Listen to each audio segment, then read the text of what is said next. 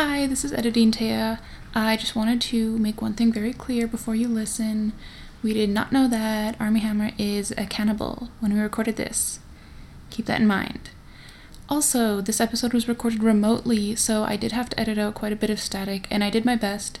It gets better like five minutes in, but if sound quality is really important to you, feel free to skip it.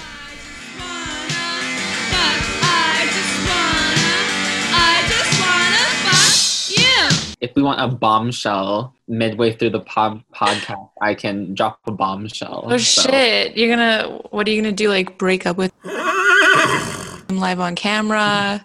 Reveal that you're straight? What are your What are your Um, I plans? technically have two bombshells. One is way more bigger than the other, but both would cause probably some high viewerships. You've act. Stop. like you're like your ratings will be incredible after me. Yeah. Um, you've so you've planned these out and like prepared. Wait, how many um, how many people watched your first episode though? I'm gonna be honest. I didn't check. I haven't been like looking at the analytics or anything. That's fine. It'll probably go up with me, but I'll let you know. I'll start looking at the analytics once yours is out. Okay. okay. Uh, welcome to Reverse Cowgirl Podcast. I'm Taya. I'm here with my cousin Aiden. Hello. That's really gay intro. Letting the people know right off the bat. Yeah, literally no surprises. What are you drinking today? Um, I'm drinking a really basic hey y'all iced tea with vodka. Um, Ooh. It's the, the only thing I have left over from New Year's. Montreal's alcohol is like completely controlled by the Montreal government. So our our selection is not peak, you know, like it's it's all just like really fuddy wines and ciders and it's disgusting. I'm going to be honest and they're all Quebec stuff and I can't find any of my favorites. And so they carry like one thing from back home, which is twisted Oh my God. teas. oh my god, really? Yeah. And I honestly, w- when I go through the grocery store checkout to pay for my twisted, like my big 50 pack of twisted teas in this Montreal grocery store, they watch the twisted teas float past them on that little conveyor belt. They ring it up and, you know, I pay and they spit on me as I leave. And, um, you know, To be honest, probably a gay thing. Like I actually don't go to like liquor stores as much. I just go to like fancy restaurants and get fancy cocktails. that's a gay thing I feel like it's like a gay thing and like to really- avoid liquor stores. So I need like a really good like Bellini sangria, Aperol spritz, like frozen rosé.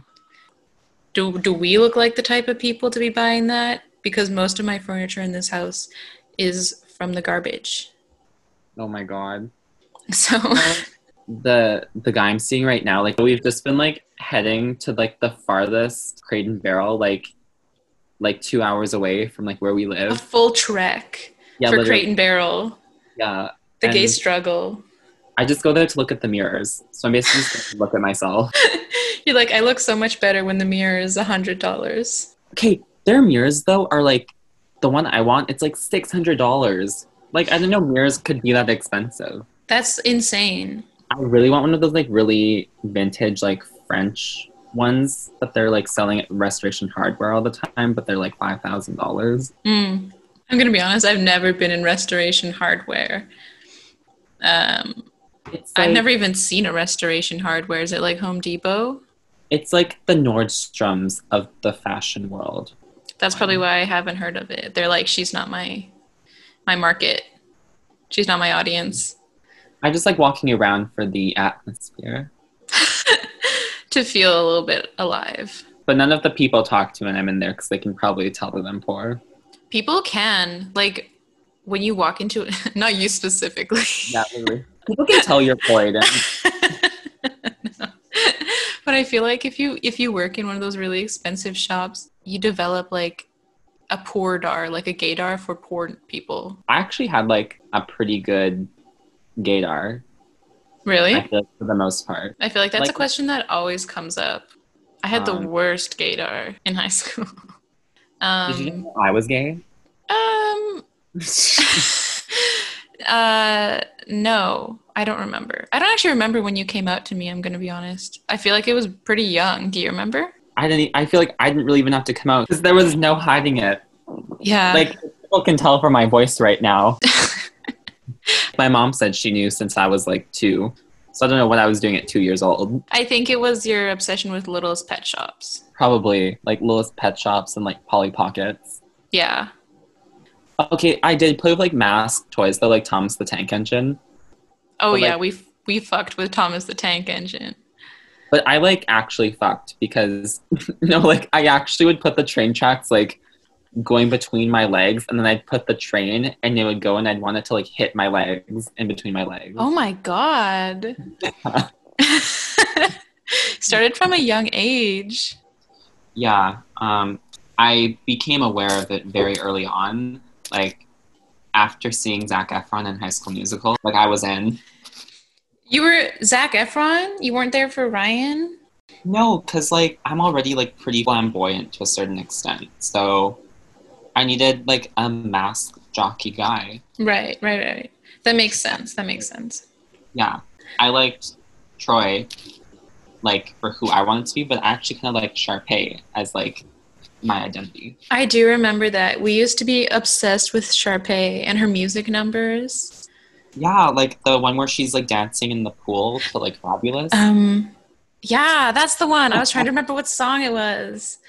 She's so fabulous. We're But you probably don't, you probably can't sing it or else we'll get sued. We're gonna sound exactly like her, and then we're gonna get taken down because it's so eerily similar. Podcast would be famous for all of you, Oh yeah, I'd milk that lawsuit. pretty much. I'd be like, "This is my freedom of expression." Um, but yeah, like Do you think you could wait just a sec? Do you think you could uh, connect your AirPods to your laptop? okay, can you hear me now? I can. Okay, sorry for the inconvenience. Stop. For the first like on Ellen. um, I have some prompt questions. Okay, What are your trashiest moments of university thus far? like sexually. Yeah, it doesn't have to be like that, but Ooh, okay. So to be fair, I've been pretty vanilla since like year two. Like I kind of got everything out of the way in like year one. I kind of just condensed everything. yeah. Um, I remember like very early on in my first year, like probably like the first month, I went out to a frat party with a girl I just met, and it was like a toga party, but we didn't Mhm. have any toga. We didn't have any toga stuff on us, so we went into these bushes near the frat party and we constructed these toga outfits out of like toilet paper And then we just- and then we just then we just left our clothing in the bushes Oh hoping no one would hoping like no one would steal them like i left my phone there i don't know what i was thinking How did you construct clothes out of toilet paper? I feel like that would take some genuine artistry.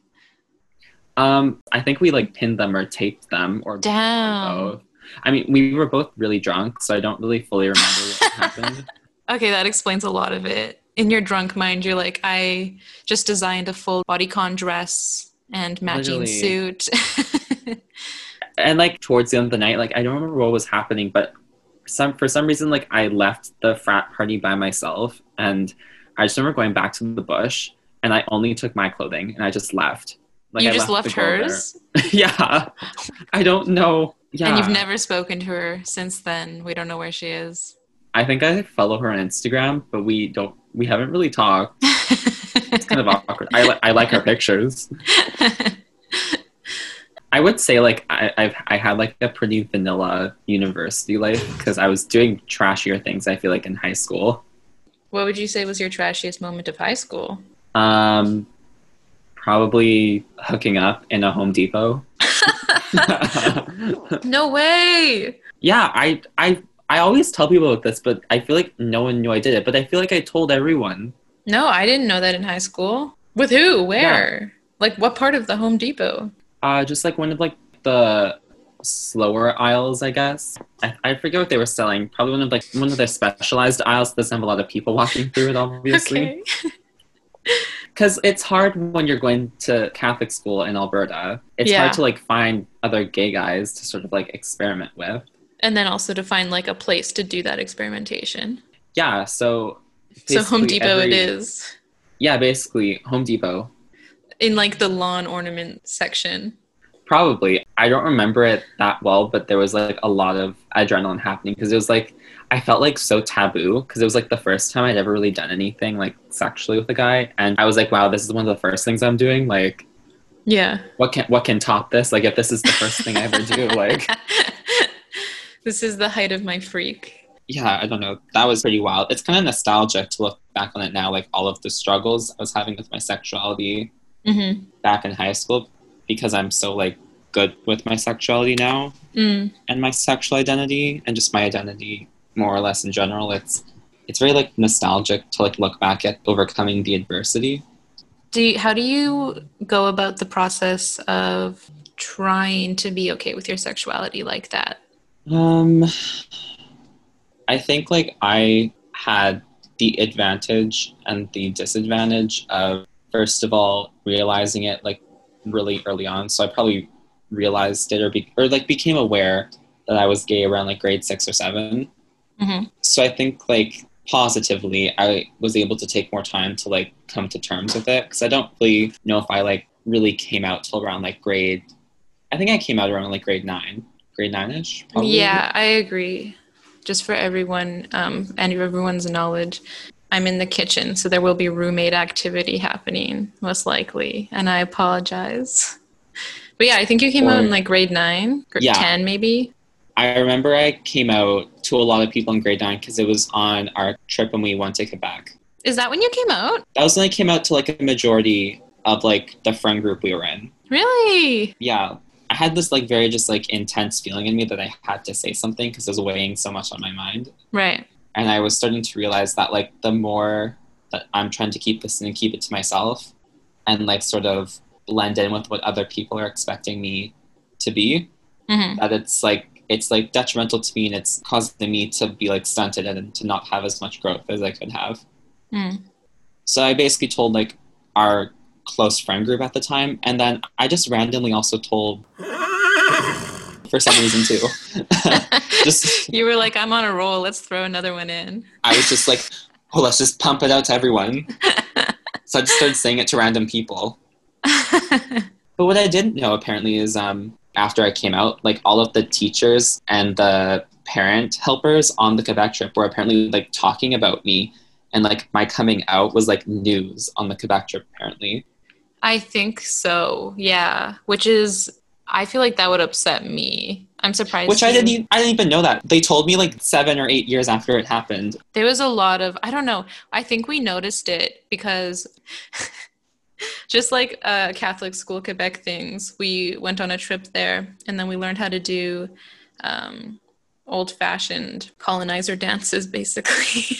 oh my god, yeah, I remember that. um, and so we were learning how to do that. Which like like point one, it was like a circle dance, which is horrible because I'm sure that was just like a colonizer's take on First Nation gathering. Yeah. But anyways, all the teachers were on the outside of like the circle, and we could just see them like watching you a little bit more than everyone else. Really? Yeah, I was probably just in like such euphoria that I'd come out that like I wasn't really aware, like seeing what was happening around me. yeah. I also remember that in that dance, like I was allowed to dance with a girl, but none of the guys were allowed to dance with guys. Oh, really? I don't remember that. But I'll take your word for it. I feel legit. like it might have been like a symptom of you coming out, is what I'm thinking. Because they're like, oh shit, now we've got an actual gay to worry about. yeah, literally. They're like, get the snipers ready. they're like, I'm sorry, uh, Mrs. McDougal, your son isn't going to be coming home. we lost him on the trip. It was God's will. Yeah. I, for me personally, like I, I don't really know what was happening around me, but I felt really good in that moment. That's understandable. I'm glad that you you got that safe space to come out like that. Yeah, I think it also helped that like my parents weren't really an issue. I felt like a struggle with coming out them because I thought that I was going to be a letdown to them, Hmm. but they didn't even really care. I think it was I think it was more dramatic to have you come out to my parents. oh my god, yeah, I think so. Like- Yeah, what? Yeah, because oh my god, yeah, because remember? Oh, okay, yeah. For everyone listening, I think my my sister like accidentally like publicly outed me to your family at like a dinner, just like a fancy like dinner occasion. yeah. And then the whole tape okay, so yeah, there Aiden was saying something about like him and a potential girlfriend just as a joke, right? Because he wasn't out to my parents. And his little sister was like, You wouldn't have a girlfriend, you're gay. and the whole table went quiet. It's not even like we were all listening to your story. We were all having our own conversations, but just the word gay like resounded through the through the area and we all just like stopped. And then your family like looked over to your little sister and you all like got up and like walked over to our bathroom and like had a family meeting in our bathroom and we just kept eating. I remember like I think like your mom and dad were like just trying to like gather the dishes and like just of, like do some washing and like I remember I think I locked myself in the bathroom or something. Yeah, you like- were really upset. Oh I was just god. like so shocked. I was like, wow, I did not expect someone from my own family to out me. Like, and I can't even be mad at her because it was like an accent. Like she's like a ten year old. But it, it's funny to think about it now because I don't think. I mean, I don't. I don't know fully, but your parents don't seem like they care that I'm gay. No, they are very accepting of you. My dad actually finds it really funny. Um, not funny that you're gay. Oh, he thinks. okay. um, your face said everything. You were like, no, he thinks it, it's funny uh, seeing you interact with our grandparents. Oh my god, yeah. For example, he jokes all the time about the fact that Uncle Harold, our our great Uncle Harold, whenever he gets like porny magaz not magazines, porny uh, calendars from work or whatever, he'll he'll keep them. And then when Aiden goes to visit, he'll like give them to him as if like, here, you're welcome. I know you'd love these. And it's just like big boob babes wearing a bikini with like the American flag on it. And my dad thinks that's hilarious. Yeah, they're like Playboy bunny, like calendars, and I'm like, in what setting is this okay? Like, where am I gonna hang this? also, yeah, I mean, even if you were straight, it's still uncomfortable to have your great uncle, who's a Saskatchewan farmer. I should, like, I should set the stage. They are living in the middle of nowhere on a farm. They do, uh, you know, grow canola and wheat for a living. Um, Mm-hmm. Yeah. Eh? so traditional farmers. Um, I feel like though, the reason Uncle Harold hasn't picked up on the fact that you're gay yet, because he obviously hasn't, is just because I don't know if he's ever met a gay person. Or like met a gay person that's out. True.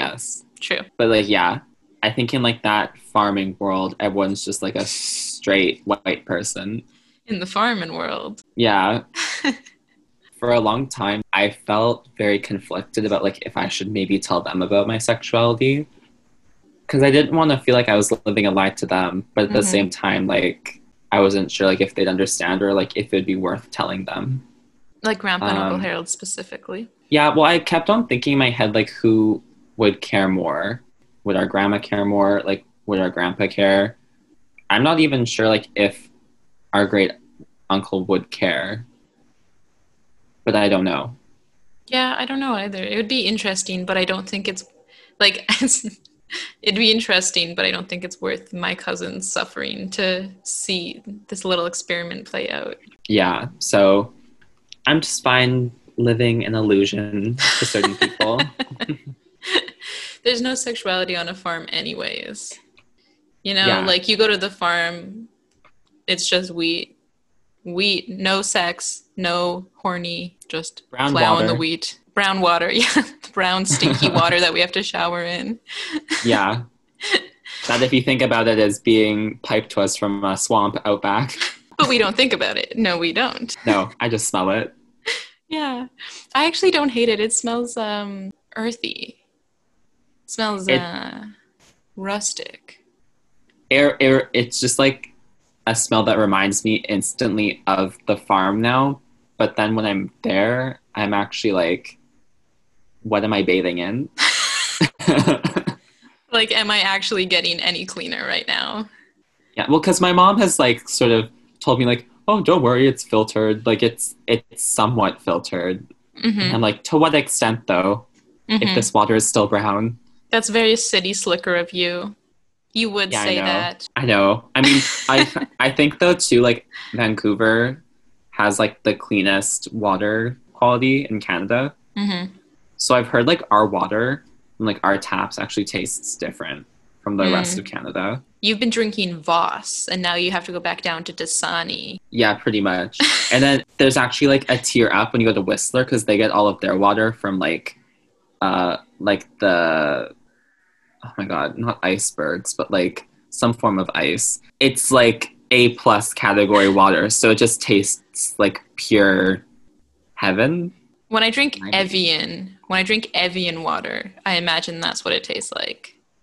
Evian Yeah. is crisp, cool. It comes with the little Gatorade bottle, like sucky tip, little nipple tip. So, uh, Whenever I- top tier. Whenever I go to like look around in Louis Vuitton, sometimes I'll wear like, sometimes I'll wear like really fancy outfits to try and like throw them off and look like a rich kid. And then sometimes when I pass, they'll offer me like Evian water because they think I'm gonna buy something. Oh my god! so you can tell. yeah, I can tell if I'm in because they offer me like fancy water, and it's it's like it's not in a plastic bottle; they're in like glass Evian bottles, so it's like fancy. I didn't even know Evian had glass bottles. That's insane. The reality, the reality we live in. Yeah. Then other times I'm wearing jeans, and they're like, "Oh, sir, Forever 21's next door." Gee. uh, I'm learning so much about how I can pass. the sociological construct of water bottles. Yeah, I think I would have to not have bangs to pass for a rich person. So Do rich girls not have bangs? I don't think so. If they do, they're side swept bangs, you know? Do you think like in order to be considered like a rich woman, you need to be like straight passing still? You mean just to get to that point? Yeah. Like, there's obviously uh, like I don't know. I have like a really annoying thing with like performative queerness. Hmm. It sounds so problematic sometimes, but I sort of get annoyed when celebrities just randomly announce that they're somewhere in the queer community, Hmm. but then like it's almost like it's just being used for attention. Can you name a celebrity? I literally don't know any off the top of my head, which makes it more problematic because it makes me makes me seem like I'm a Ben Shapiro or something. um, I my first thought when you said that was Demi Lovato. I have nothing against her, but she did come out as bisexual and yet has not dated a single woman, like publicly at least. She might have privately, and that's like I'm not out here shaming her for wanting to keep her relationships private. Totally on her. But I think like just saying you are this sexuality or like this type of minority isn't as meaningful or progressive as actually demonstrating it. So I'm not saying you have to like go out and like if you're bisexual date like the same sex person, but even like making a platform for the queer community or talking Mhm. about it more often, stuff like that. I think too, like this is gonna come off like a criticism, but I'm more just like curious slash like critiquing it. Mhm. Um, it's about like Harry Styles. So I I really I really enjoy Harry Styles. Like I love his fashion sense. Like, how, did you see all that reaction from like right wing people when he wore like the dress for Vogue? Yeah, I did. and they were like, he's for, not ridiculous. he's not he's not like a manly man. Yeah. So like I follow the fashion account that posts like what he wears every day. hmm I don't know how to explain this, but it's just like interesting to me when in a professional setting, when he's like taking pictures for something, or if it's like a music video, or if he's on like a talk show or something, he I I see like he does wear like more like clothing that is like more feminine, or that like dresses or something or skirts that like Mhm. women would wear. But then I find like when they post pictures of him in his free time, like he's wearing more like regular menswear clothing. Interesting. So to some extent, like I, I love Harry Styles, so this like kind of is coming across like I hate him. I actually really appreciate him. I'm just interested like if he's just It- doing this to sort of be like that edgy sort of like David Bowie, like if it is like slightly performative to some degree, because I think there's like a difference between doing it in like a professional setting versus like if you're actually just doing it in your free time, like in Yeah. your own personal free time. Yeah. I'm not really Yeah, sure like- where I am on that spectrum of how I feel about it. I think like at the end of the day, like I actually still appreciate what he's doing because like like there was visibility before Harry Styles, but because he has like this big platform, like it's just creating like another layer of visibility for like men wearing women's clothing. So I actually appreciate what he's doing. I just wonder sometimes if it's more performative for like views or for his current record aesthetic. Yeah. Which is totally possible. Because he hasn't confirmed or denied whether he's actually gay, has he? Yeah, like I I didn't know this was a thing, but apparently there's like all those fandoms about like isn't it like Larry Stylinson or something? Oh my god. like- I didn't know that was a thing until like recently. it's like him and someone else, right? Yeah, I don't know which one. I think it is Larry. It would have to be Louis and Harry. I think it's them. And like apparently he has this like unreleased song. I forget what the title is, but he has like an unreleased song that was supposedly written about like a guy he was dating or something. Hmm. You can find it on YouTube somewhere or something. But yeah, apparently like he's like rumored to be bi, but I think he's dating like Olivia Wilde right now or something. That would be such he- a beautiful couple. Like Oh he just God. they've they've been seen together a lot or something apparently. That's such a sexy, beautiful, handsome couple. the guy I'm seeing was like kind of like, oh my gosh, like Olivia Wilde's like kind of older than him, and I was like, so what? I think that's cute. Old women are sexy. I know it's inter- it's like interesting that like we're more accepting of like younger women being with older men, but then when it's reversed, it's like kind of like more taboo. Yeah. Super weird. I'd like to clarify that Olivia Wilde is not an older woman. Yeah, she's not like an older woman; she's just older than Harry Styles. Apparently, I actually don't know their ages. yeah. Anecdotal evidence, so I could be completely wrong. So please don't blast me. um, do you have any crushes on like older celebrities? Like who are your old celebrity crushes? I don't really know if you consider him old, but I really find like our Armie or is his name Arnie Hammer really cute. The guy from Call Me by Your Name, like the older guy. Mm-hmm. I find him cute. I don't really know if I find like old, like super older looking men like really attractive. I feel like the only reason like I would be with them like is if for some reason there was like this really weird like intense like personal connection or there was like a financial connection Would you be a sugar baby? I watched this really cool series on escorts, and it kind of like gla- it like glamorizes escorting to some degree, but it's realistic still. Um, so it looks really fun from the way this woman was doing it. Mm-hmm.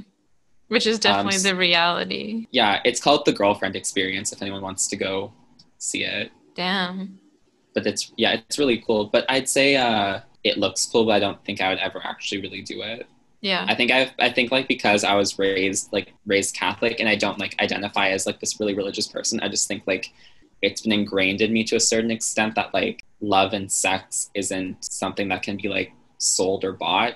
Mm. But I'm a hypocrite in the same sense because like we are selling sex and love in a certain degree in like Yeah. every industry. Yeah. Good point. True. I have another question because you're a stylist and like a very fashionable man. This one's for you. Mm-hmm. How do you feel about male lingerie? Ooh. I to what degree? Like to the scale that it looks like women's lingerie? I would say so, yes. I haven't yet found a brand that really does that, honestly. So Mhm. I don't know if that's a thing. But yeah, like ideally, yeah. I mean, I've seen certain porn where like lots of twinks will wear like women's lingerie. Like actually looks- women's? Yeah, but it's more of like a kinky sort of like very like dominant male jockey top with like a very feminine bottom, Mm-hmm. wearing like women's undergarments. hmm I'm I'm all for it because it's like it. I'd say it's more of a private thing because like you can't really see when people are wearing it unless like you're being pretty overt about it. And even then, if you're being overt about it, unless it's like super risque in like a certain like public setting, then I don't think it's like really anyone's business. Yeah, for sure. I'm more concerned about the lack of options. I feel like there's so much female lingerie, and I love. I'm I'm a little lingerie hoarder. I love it so much. Like I'd say half of my underwear collection is just like fancy occasion stuff, and the other half is basics. But I can't find anything like that for my male partner. Oh, I I've actually been looking at this cool brand recently. I have a picture saved on my Instagram, so I'm just gonna go look for it at the same time. But uh, it's actually I wouldn't say it's to like the same degree as like women's lingerie, but it is like sort of like a play on like men's undergarments and making them. It combines sort of like athleticism wear with like sort of like sexualness. That's that exactly sense. what I'm looking for because I feel like women's lingerie, even for me, sometimes it's a little too feminine, I guess. And the whole point of lingerie is to make the person wearing it feel sexy, right? So I don't Okay. think men would be comfortable and open with wearing like really feminine lingerie like that. But I do think that they should be open to wearing some kind of lingerie. Okay, so the company is called. Um, I'm not sure you pronounce it because they're from Poland, I think, but it's it's KVRT space STVFF. I think I like Kvertstv. I don't know how you pronounce that, but they're it's like clothing designed for anyone who feels confident in their own skin. Oh, it looks it I think it's spelling out covert stuff. Like hidden things. Oh, maybe. Oh, that makes so much more sense. I was thinking about that way too intensely. I'm looking it up right now. Um, yeah, I think it's like a good like starting like Yeah, I agree. I like Yeah, that they're minimalist and masculine. Yeah, um, I don't really think I've seen many like lingerie brands for men that are super feminine yet. Because I think like lingerie for men is still a bit. I mean, for women and men, it's taboo, but say it's more weird in like a Western society to say, to think of men wearing it. Yeah, I agree. Because lingerie is like feminized, so I think when a man puts it on, it like it quote unquote like diminishes them or feminizes them. So you Yeah. automatically like assume they're like an effeminate man or they're a bottom or something. Yeah. Which is super lame. Yeah. So I'm all for it. I really want to invest in some good ones because I think too like certain ones you could just wear day to day, like if they're not super risque and like if you're not like going to the gym or something to get changed. Yeah, I agree. Some of this stuff is like, I think is just something about buying something special, maybe even like expensive. I know that like not all good things are expensive, but like I think that's the point of like buying a really special outfit like this because it's so rare that you wear it kind of thing. Do you think though that like lingerie is like kind of just like I don't know what the right word is like a ploy into just like money grabbing to a certain extent? I guess you can say all clothing is, but like I I had a friend and she said that like she bought like really expensive lingerie from like Victoria's Secret one day for like a date night with her boyfriend Mm-hmm. and like her boyfriend literally just was like it looks really hot on you but like take it off so I can like fuck you. Yeah.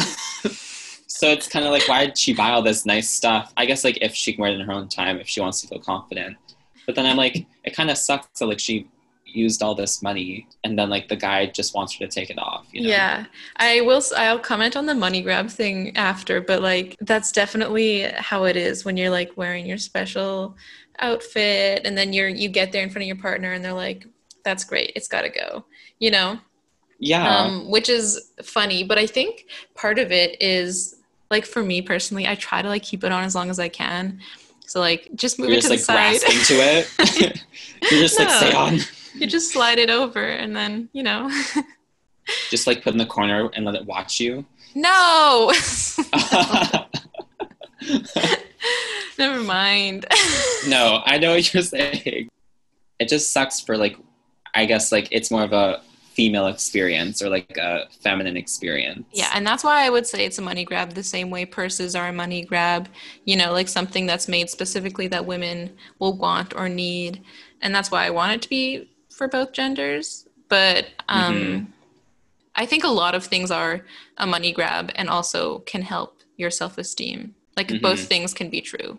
Yeah, it just sucks that like women or like traditionally conforming women have like such high expectations to appear in a certain aesthetic. I feel like they have to spend so much more money compared to like men Yeah. on like their appearance and like what they're wearing. Yeah, it's I feel like I always struggle with commenting on that because I am I would say a pretty like I I really well no, I'd really like taking care of myself and like buying nice clothes, doing my skincare, getting my hair done. Um Not today. Oh my god! Sorry. you're right, but damn. It's a Tuesday morning. I guess it's afternoon, but It's Tuesday evening. It's only 5:20 and I'm here drinking hand squeezed orange juice with uh Bacardi. okay, well it's So- 2:20 where I am. Maybe get your life together. Yeah. but uh, no, you're right. You're right. Uh, it just hurts to hear. But Mhm. I, I feel like I have trouble commenting on that stuff because I know that it's all a ploy to get my money. Like the beauty industry is all all a scam. But I love it. I love the little self care things. I love curating what I look like. hmm So I don't it's know. Like a, it's a difficult like interplay between like to what extent you're being taken advantage of versus to what extent you actually enjoy taking part in it. yeah. What were um the bombshells you had for me? Um, I feel like it's time to pull the pin out. You know. okay, well, sorry, I just checking no one's nearby. Um, It's juicy. so the first bombshell, I guess it'll be like the less of the two bombshells, because, but it's still, I think, kind of interesting to talk about. hmm So the person I'm seeing right now, the other night, I'd say like I guess like New Year's kind of. We I sort of am the bottom in the relationship and he's the top. But for the first time, like the top man let me rim him. Hell yeah. And it was like such a euphoric experience for him. he liked it? yeah, he loved it. Hell yeah. And, like- And he's like douching every night now for it. oh my god. Can I clarify what is what is rimming? Um, I'd say it's like putting your. Do you want like explicit language? Yeah, it's your tongue. Well, I mean, this is my definition. I don't know if other people are. I don't know if I'm doing it wrong, but um, this is how you're gonna find out. Someone's gonna call you out on my podcast. yeah, you're like, um, that's just kissing. Um, like- That's only second base. I don't know what you guys are talking about. um, for me, that's put, like putting my tongue into the person's butt area Yeah, okay. and like slithering around in there. Ew. sorry. It wasn't explicit, it was just bad. yeah, sorry. Bad metaphor. okay, so you liked it. yeah, it was kind of hot because it was kind of flipping the power dynamics of like bottoms being submissive and tops being dominant. Yeah, And um, so kind of switched up the power dynamic. yeah. And then also, Hold off on your second bombshell if that's what you got in your head right now. oh, no, no, no. Okay. No, the second one's way more, I guess you could say, maybe it's a bit more problematic, but Oh my. um, um, but yeah, this one I just thought was kind of interesting because I, I- think too like how many straight I actually I don't know this could be a thing, but like how many people in like hetero sexual relationships, how many like girls are like rimming their boyfriends or like Yeah. in bi relationships?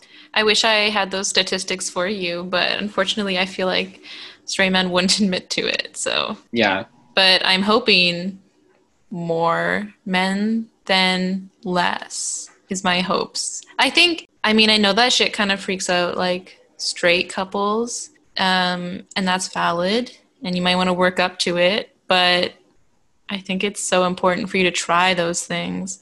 Like gay men, it doesn't just feel good for gay men because they're gay, you know? Like your straight boyfriend has the same body.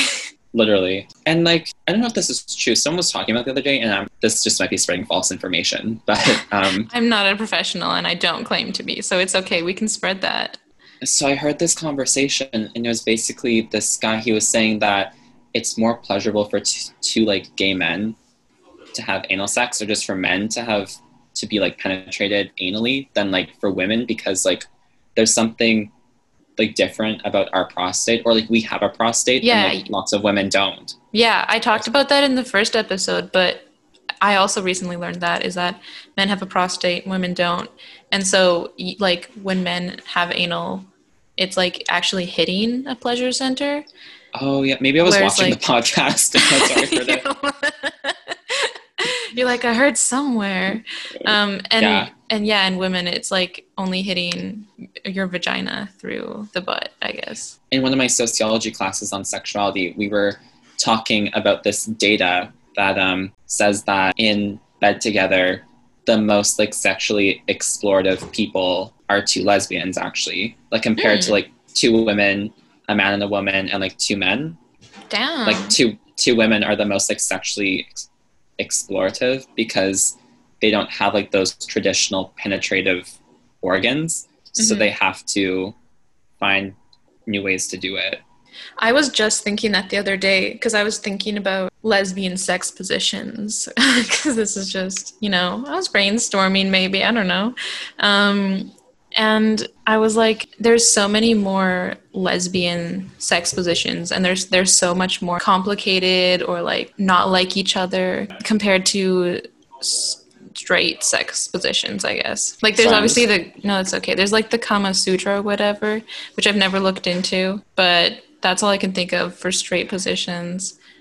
Whereas like i think lesbians like not one thing is considered sex for them so they're not held down to the fact that they have to like eventually end up in in just one position you know yeah the data was suggesting that lots of heterosexual couples like one of like the bigger problems in their relationships were that the lack of explorativity and just like doing the same thing over and over again was leading to like conflict or more conflict in their relationships Mm. versus like in like lesbian and uh, gay men relationships I do think, compared to lesbian and bisexual relationships, gay and straight couples tend to have one thing in common, which is that the top bottom dynamic or the dom sub dynamic is pretty s- set in stone, right? Like, a, not a lot Mhm. of couples are switches or, or flip between, which for me personally, I think that would be so fucking boring. I don't know how you guys do it. yeah i mean i'm i'm i don't know like i'm fine with having like sort of like not like a predetermined role sounds very religious-y um, but i mean bottoming is a religious experience so Right, right, right, right. um, no i'd say that like i'm fine with sort of like having the role i do and like but it is fun to sort of like switch it up every once in a while but i'm fine with like the role i'm in but I do think it's interesting that like whenever we see like queer couples, we always try to define like in our minds, or at least I sometimes do. Like we try, I try and guess or like categorize who is the dominant slash top, and then who is the submissive slash bottom. And I think, because I don't do that, to be honest, like, and I'm not being like, I'm Hoity-toity. elite. Yeah, I'm not trying to be like that. But I find um, that's something that straight people are like obsessed with. Like, who's the guy and who's the girl in the relationship. Like, they see those dynamics everywhere. So newsflash, I'm straight. no, not just that, but I think it comes with the No, fact yeah. that, yeah, like you're both existing within this dynamic. And so it makes you see that dynamic elsewhere. No, yeah, that that totally makes sense. I like it makes sense in like from an evolutionary perspective because like maternal roles or like women are the ones being penetrated. So like you would sort of associate with like a more feminine role, Mm. but then and like men are the ones doing the penetration. Sorry, someone's texting me. No, I um this is an important point I have to make and Okay, I yeah, just lost it. my train of thought. Oh my god! What I'm was so I talking? sorry. Um, the the woman gets penetrated, so Okay, you understand. ahead. Yeah, so from the evolutionary perspective, I'm just saying like the penetration become associated with masculinity, but like masculinity in terms of strength, and then femininity in terms of receiving as like a form of weakness or submission. Yeah, which is not only. I mean, it makes sense. I understand why people are like this, but it also like kind of concerns me um, because it leads to like that kind of dynamic outside of the bedroom. Yeah, I also read on like Wikipedia that like in the Roman Empire, when there were like gay sort of relationships happening between like sort of like generals and like little slave boys, Yeah. um, it was okay for the top to penetrate the bottom, but if you're bottoming, you like lose respect and dignity in society because you're like taking it. That sucks. Yeah, but I guess that's why we have such important Judeo-Christian values in Western society. Ugh. True. Sorry, that's the end of my TED talk about femininity and masculinity. No, it was good. I think it was good. It just kind of made me think about like, maybe I shouldn't say this. I'm not a woman hater. I, I don't. All women are queens, Yes, But, hate like- the women. but there is like a specific type of girl. I think we're calling it the pick me girl now. She's like, I'm so tiny. I'm so fragile, and and you got to be gentle with me. I'm a little baby. Like she talks in like a little baby voice. You know. Oh my god. And like it's not just her, it's the boyfriend too. Like, oh my god, I'm listening to my friend's Dungeons and Dragons podcast right now, and uh, I think he's probably gonna listen to this podcast. So I'm not gonna say anything too mean. Call him out. No. Call him out. It's actually a really, really good podcast and I'd like to have him on mine at some point because maybe we could do a sex Dungeons and Dragons. I don't know. That'd be kind of fun. but like an um, imaginative, imaginative orgy. uh, I feel like that's a little X-rated for the podcast. Oh. Did you know your mom follows the Instagram? Oh my god, really? Yeah. oh shoot. Okay. well, wonder- hi, mom. I wonder if she listens or has. oh, this will be this will be kind of awkward if she does listen. Hopefully, I'll give her a little warning before she wa- if she wants to watch it. Yeah, we can just tell her not to. It's, I can block her. um, yeah, just for this episode. Uh, Auntie Carla blocked temporary. I'll just let um, her know that this episode's about me so she can listen to it if she wants, but there are certain things happening at Home Depot. So- She's like, "That's what you were doing that one Thursday afternoon." That's what you meant by you went to go get some wood? Ah. okay, wait. The Dungeons and Dragons podcast. So they were creating their characters, and all the characters are men because all the boys playing are cis men. And um, Um, I'd want to be a woman. yeah, so there. Okay, so all the players are men except for one. There's one woman character, hmm and this woman character in this troop of like really cool hardcore like epic guys they decided to make her really short really tiny talks in a squeaky voice and one of the other characters like their relationship is that he takes care of her like like she gets herself into little trouble situations and he he like has to get her out of it. And i just feel like that's such a and they i don't know like when they make jokes about like her being so small and like not being able to pick up a sword or whatever it just feels so like you have the opportunity to make the coolest girl ever and yet you still crave that girl that's fragile and cute. And it, i'm sounding like really salty right now. I'm not i'm not like mad mad that that is something i can't achieve i just think it's not a healthy thing to want in a woman or to want to be i don't know why you would want to be weak i don't know why you'd want a weak woman It's just like very like 1950s of them. Yeah. yeah, and it makes me a little Um, bit uncomfortable that they like created this perfect girl who is basically just like a, a male fantasy. If there's ever like a token character, like I'd want them to be super unique, not Yeah. like some stereotype. Yeah, yeah, definitely. I yeah. I mean even if they like they could have just invited a girl to even play the girl. And I would have Mhm. felt like a little bit better about it. I don't know. I don't know. Are we gonna call out the Dungeon and Dragon Society for being a mostly like male system then? There are plenty of women who love Dungeons and Dragons. There's nothing wrong with not having a woman in your friend group. Like, I'm not like go yeah, find of a woman, but like, I mean, there's plenty of women who would love to play Dungeons and Dragons. That's all I'll say. Like, Okay. all of my female friends. So I don't know. Maybe I'm just a magnet for Dungeons and Dragons players. I don't know. I mean, to add to your point, I do have this like four foot nine, like little Asian girlfriend that I hang out with a lot, and um, she's like only into like white guys, Yeah.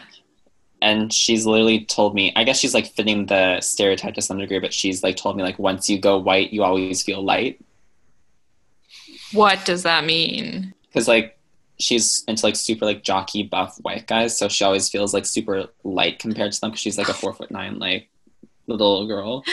And she likes that? Yeah, I mean, go off, I guess. yeah. I don't know. I, I was like, good for you.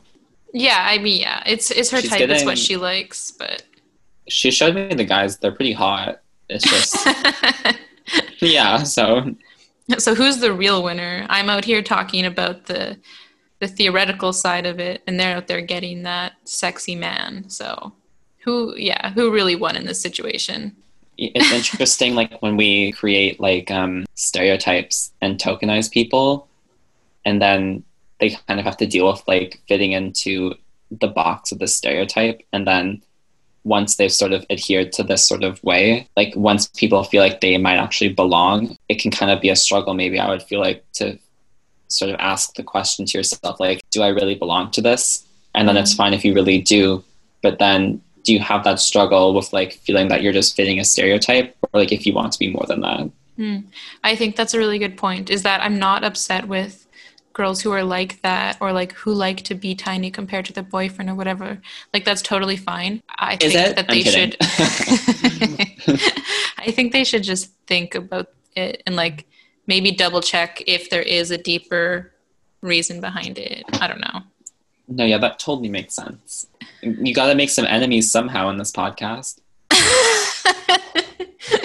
I do not want it to be the short girls. oh my it's god terrifying. They'll come for me. uh yeah i was gonna make a sexual joke but i'll just leave it at that Oh my god. Say less. Did you have your second bombshell ready to go? yeah i'm not sure like i'm not sure if we're actually going to include this because it's kind of like really major That's i'm not okay. sure if i ever told you um, just so you know, like you can tell me to cut anything, I definitely will. You can tell me to bleep anything, I will. okay Literally, you could say, "Don't put the whole episode out," and I will. So. Uh, the second major bombshell is while I've been saying certain things this entire video, I am still a virgin.